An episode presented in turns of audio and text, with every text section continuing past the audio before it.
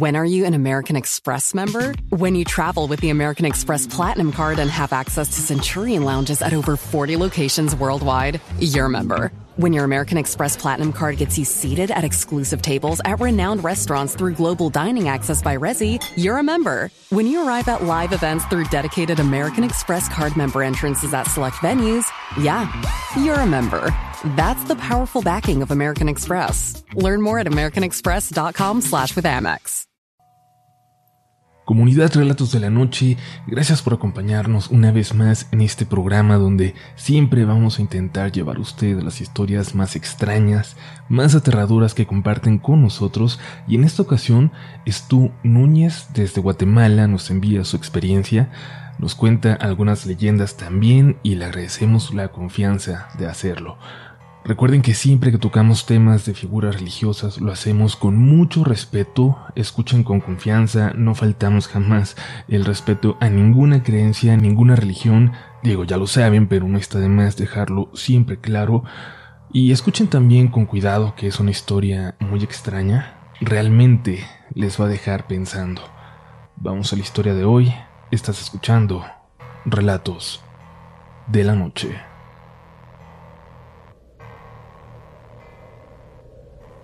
Ahora mismo, en pleno ambiente de Semana Santa y preparándome para varias actividades, vino a mi mente lo que pasó hace varios años un Viernes Santo. Aquello que viví y nunca olvidaré.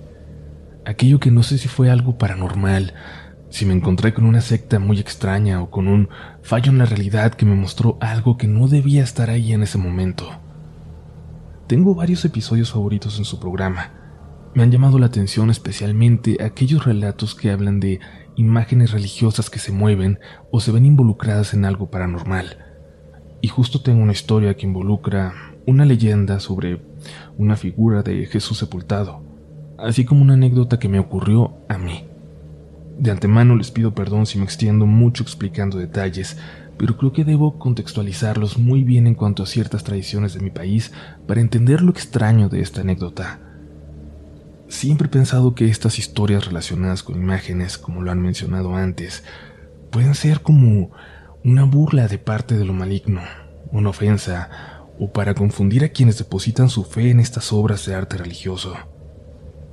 Debo mencionar que no soy una persona realmente religiosa, no creo fiel y estrictamente todo lo que la iglesia dicta, hay muchas cosas que no me gustan de la religión. Me considero una persona espiritual, pero que siempre intenta usar la razón. Sin embargo, hay algo que me mantiene siendo católico, o creyente al menos. Aunque suene extraño, las procesiones católicas de mi país son algo que en verdad me fascina, no solo por mi fe, sino también como una expresión de arte y cultura. Mi nombre es Estuardo, soy de la ciudad de Guatemala. Quienes sean de aquí o conozcan este país sabrán que nos caracterizamos mucho por celebrar la Semana Santa de un modo muy particular, con procesiones muy extensas en las que se llevan en hombros a distintas imágenes de pasión, es decir, imágenes que representan ya sea a Jesús o a la Virgen en los momentos de la pasión, como a Jesús cargando la cruz o Jesús sepultado. En fin, es una celebración muy especial. Esta época es sumamente importante para mí. Realmente me conmueve mucho participar en estos eventos. Además, soy artista y el despliegue de arte en estas actividades siempre se hace presente. Tengo incluso amigos ateos que van a ver procesiones porque les fascina como cultura, como tradición. Sin embargo, con todo esto de la pandemia, obviamente se suspendieron las procesiones, pero ahora, luego de dos años, van a volver a las calles. Hay una leyenda que escuché desde pequeño referente a una de estas imágenes que sale en procesión el día Viernes Santo. Se trata de la imagen de Jesús sepultado del templo de Santa Catalina. Quienes conozcan la ciudad capital sabrán en dónde se ubica este templo. Es una imagen muy bella y muy antigua. No es de aspecto lúgubre o inquietante como se podría pensar. Existen dos leyendas peculiares sobre esta imagen. Se dice que ya hace varios siglos, esta imagen se manifestó con una persona muy especial, un santo muy popular aquí en Guatemala, llamado Santo Hermano Pedro. Se cuenta que en una noche de oración, la imagen de Jesús, que en ese entonces se encontraba crucificado, le habló a este santo. Le pidió que lo bajara de la cruz y que lo llevara al convento de las Catalinas. El santo obedeció la orden y en sus propios hombros cargó a la imagen hasta donde debía, y debido a que él era algo bajo de estatura, fue arrastrando el carcañal de la figura. Y aún hoy se pueden ver esos raspones en su talón. Pasados los siglos, esta figura comenzó a salir en procesión el día Viernes Santo. Pero aquí viene la segunda leyenda. A inicios del siglo pasado, debido a una prohibición del gobierno, se suspendieron las procesiones por unos años. Luego de eso, aquella imagen que solía tener su cortejo procesional ya no volvió a salir cuando se levantó la restricción, pues ya no había mucha gente que se organizara para hacerla como la de otros templos más grandes. Fue una procesión olvidada. La leyenda cuenta que la noche del Viernes Santo, día en que esa procesión solía salir, se escuchaba el eco y el ruido de pasos por las calles del centro histórico.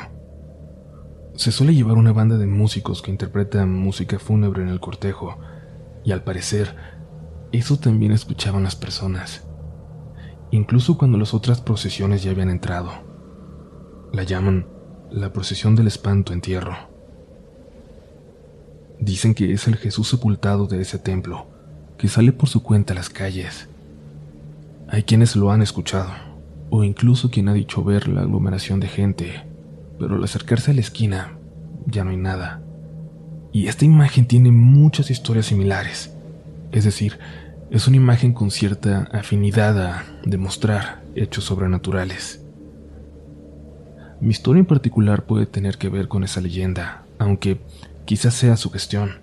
No lo sé, pero mencionaba todo esto porque sucedió a las afueras del templo en el que está esta imagen.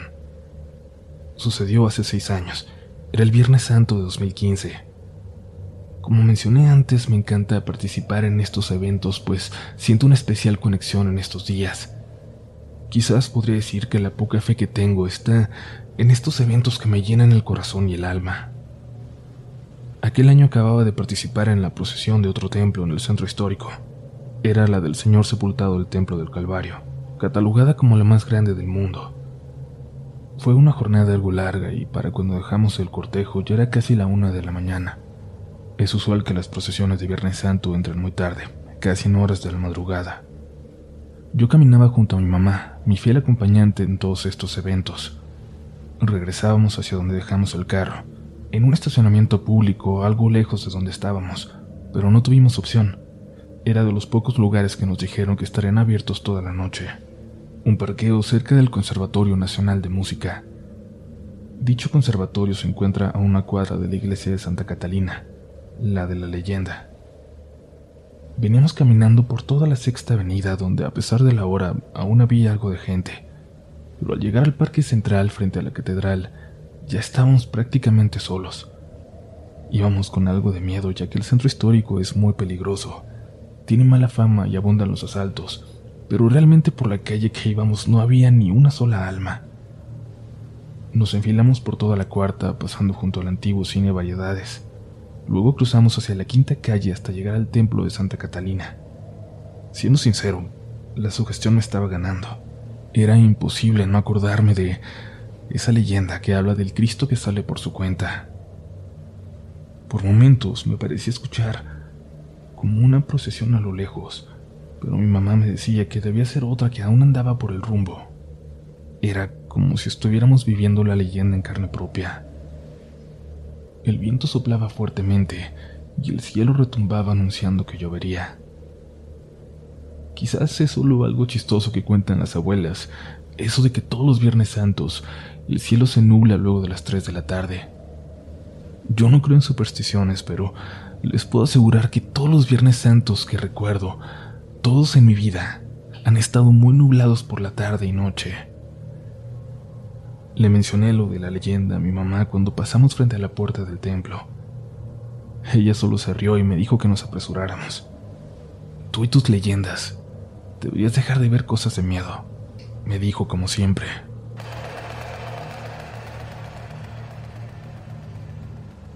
Justo en ese momento se escuchó un ruido. Venía del interior de ese templo. Era el ruido de una matraca. Las matracas son algo comunes en las procesiones aquí, ya que se usan como una forma para alertar a las filas de devotos que acompañan el cortejo.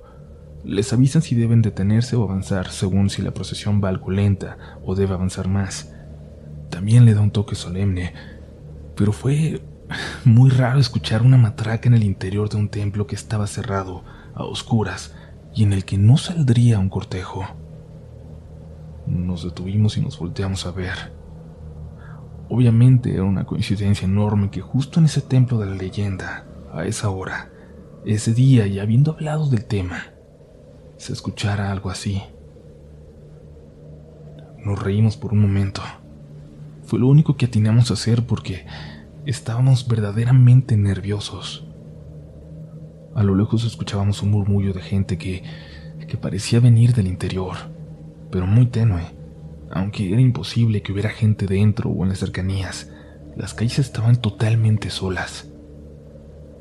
Decidimos ignorar el asunto y seguir caminando. Como mencioné, sobre la misma cuadra pero al extremo, se encuentra el Conservatorio Nacional. Íbamos en esa dirección cuando volvimos a escuchar una matraca, como la del templo, pero esta vez sobre la avenida de la esquina a la que nos aproximábamos. Estábamos como a media cuadra de dicha esquina, aún con el templo detrás nuestro. Literalmente nos detuvimos en seco. En ese momento ya estábamos asustados. Tratamos de guardar la calma, pero luego comenzamos a verlos, a ellos, a ver un grupo de gente que se enfilaba sobre esa avenida, en dirección perpendicular a nuestra calle. Se escuchaba una multitud de pasos muy pesados avanzando, y es que el factor que hizo que nos asustáramos fue que esas personas estaban vestidas de penitentes.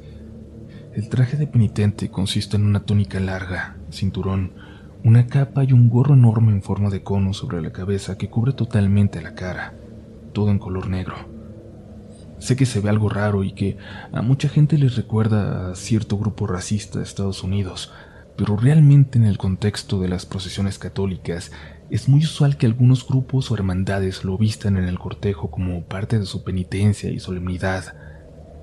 Claro, al ver a esta pequeña caravana de personas vestidas así, lo primero que pensamos es que alguna hermandad o cofradía venía regresando de participar de algún cortejo. Pero era algo raro. Todos venían en fila india, ordenados y a paso lento y sincronizado, justo como lo hacen en una procesión, aunque ya no era hora para que estuvieran ahí. Mi mamá exclamó asustada, y creo que en mi mente estaba pensando más en toparme con, con el Cristo de la leyenda, pero esto, esto era otra cosa. Parecía como una secta de varias personas simulando o parodiando una procesión. Era algo que habíamos visto todo el día en las procesiones, pero esta vez era muy raro verlos así, fuera de un cortejo y aún en esa actitud solemne. Como muchas cofradías, ellos llevaban un estandarte al frente, pero en lugar de una imagen de Jesucristo o de la imagen a la que veneraran, había otra cosa. Llevaban el rostro de una mujer, quizás algo parecida a la Virgen María, pero era muy extraña, muy pálida y, de alguna forma que no logro explicar, incluso grotesca. Pasaron de largo frente a nosotros. No volteaban ni un poco a los lados, por ende ni siquiera veían a la calle sobre la que nosotros estábamos. Nos encontrábamos tan solo a unos quince metros de estas personas que ya empezaban a perderse en la esquina. Ni mi mamá ni yo dijimos nada. Era algo tentador empezar a caminar hacia atrás, huir, correr, pero no lo hicimos. Aún queríamos pensar que, que podía ser una cofradía normal que recorría el centro, gente normal. Uno de estos penitentes llevaba un incensario, del que salía una gran columna de humo negro, al contrario del incienso que es blanco. Eran aproximadamente unas cincuenta personas, y es por eso que nos daba miedo el irnos o huir de ahí, porque no nos estaban haciendo nada malo y si lo fueran a hacer, era mejor quedarnos ahí, inmóviles porque aún no nos habían visto. Eran demasiados como para haber pensado en escapar de ellos. Esa procesión seguía avanzando y mientras esto sucedía nos empezó a llegar un olor horrible. No era azufre o carne podrida o lo que se menciona tanto en historias de fantasmas. Sinceramente no era como nada que hubiera olido nunca, pero era terrible. Casi al final del grupo de penitentes llevaban un anda o mueble procesional, esos muebles de madera en los que llevan a las imágenes, a las figuras. Iban como seis penitentes cargándolo al mismo ritmo que todos los demás que iban adelante. Me percaté que llevaban algo cubierto con un manto negro. Era como de terciopelo, pero cuando se acercaron más pude notar la silueta de lo que iba debajo. Era como una imagen de Jesús sepultado. Sé que tal vez piensen o se les venga en la cabeza que podrían llevar un cuerpo o algo extraño, pero algo me hace estar seguro que aquello que llevaban era una imagen de yeso o de madera, pues se veía rígida, y lo noté más en la barba de la figura.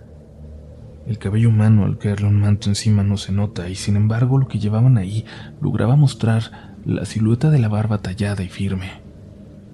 Además, soy escultor y he hecho imágenes de ese Jesús sepultado varias veces, y sé reconocer esa silueta, esa posición. Incluso pude notar los dedos que estaban como recostados. Estaban en esa pose tan característica de las esculturas barrocas. Era un Jesús acostado y cubierto con un manto negro. Pero hay algo que, que me hace dudar de mi teoría, de que eso fuera lo que realmente llevaban en esta procesión, esos penitentes. Y es que este bulto, con esa silueta perfectamente dibujada y rígida, de pronto se movió. Puedo jurarles que se movió. Pero no era un movimiento humano. No, no fue un movimiento natural en el que se mostrara la respiración del pecho y el movimiento de los brazos. Lo que vi fue como si esta figura hubiera girado, como si hubiera torcido su cuello hacia nosotros. Y es que lo que se movió solo fue la cabeza y el brazo derecho, como si hubiera querido vernos. Aún bajo ese manto grueso lo pude notar, como si fuera un robot con movimientos toscos. Mi mamá, en una voz muy tenue que se notaba que quería gritar o llorar, pero que se quebró, me dijo: «Llevan a alguien ahí. Se movió». Pero no, yo estoy seguro que era una imagen de Jesucristo sepultado, o algo que se le parecía demasiado.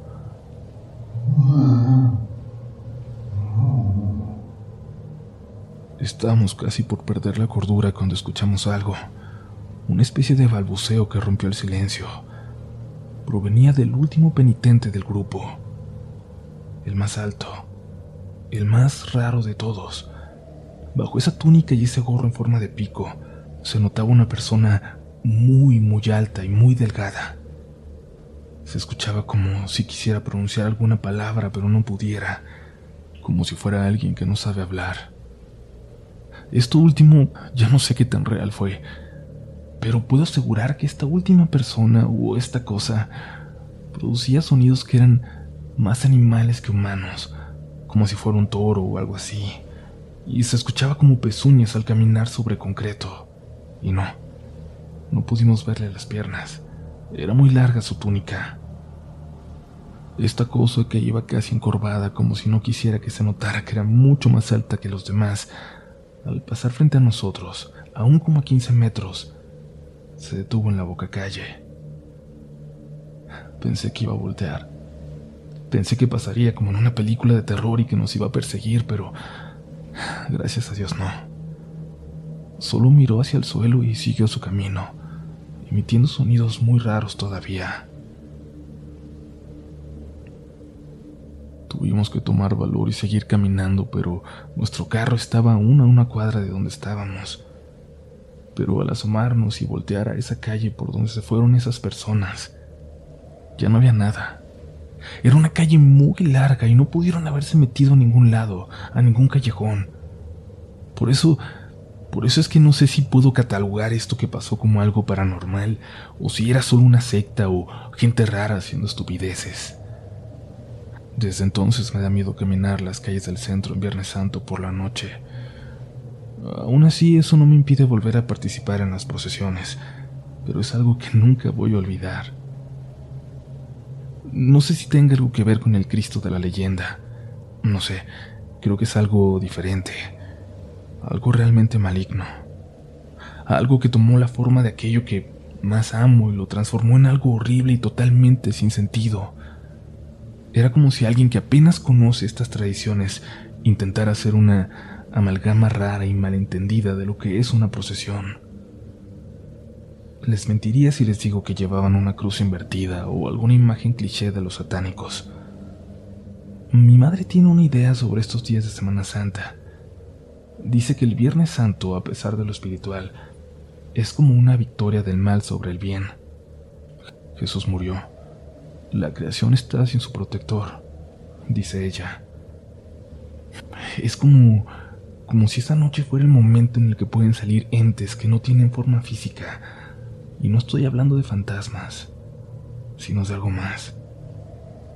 Y es que a diferencia de Halloween o Noche de Brujas, en donde hay fiestas y la gente se divierte, el Viernes Santo, al menos para quienes lo sienten espiritualmente, tiene una carga nostálgica y triste.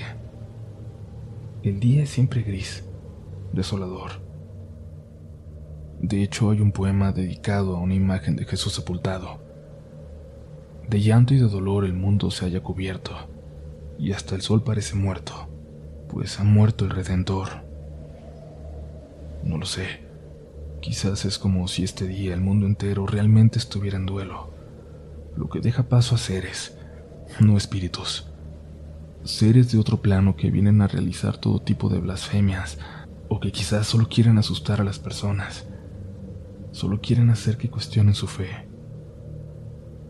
Y tengo suerte de ya no recordarlo tan vivamente. Mi mamá no ha querido hablar de eso casi nunca. Y yo estoy por vivir una Semana Santa más.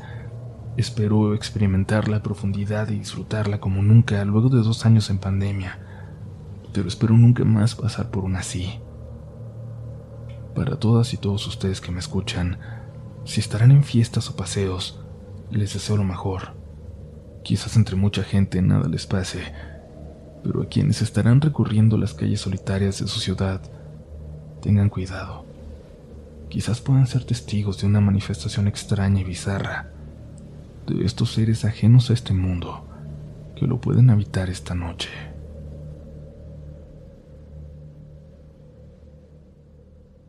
Hello, it is Ryan, and I was on a flight the other day playing one of my favorite social spin slot games on chumba casino dot com. I looked over at the person sitting next to me, and you know what they were doing? They were also playing Chumba Casino. Coincidence? I think not. Everybody's loving having fun with it. Chumba Casino is home to hundreds of casino-style games that you can play for free anytime, anywhere, even at thirty thousand feet. So sign up now at chumba casino dot com to claim your free welcome bonus. That's chumba casino dot com and live the Chumba life. No purchase necessary. V G W. Void where prohibited by law. See terms and conditions. eighteen plus. ¿No te encantaría tener cien dólares extra en tu bolsillo? Haz que un experto bilingüe de TurboTax declare tus impuestos para el treinta y uno de marzo y obtén cien dólares de vuelta al instante. Porque no importa cuáles hayan sido tus logros del año pasado, TurboTax hace que cuenten. Obtén cien dólares de vuelta y tus impuestos con cien por ciento de precisión. Solo con Intuit TurboTax. Debes declarar para el treinta y uno de marzo. Crédito solo aplicable al costo de la presentación federal con TurboTax Full Service. Oferta sujeta a cambios o cancelación en cualquier momento.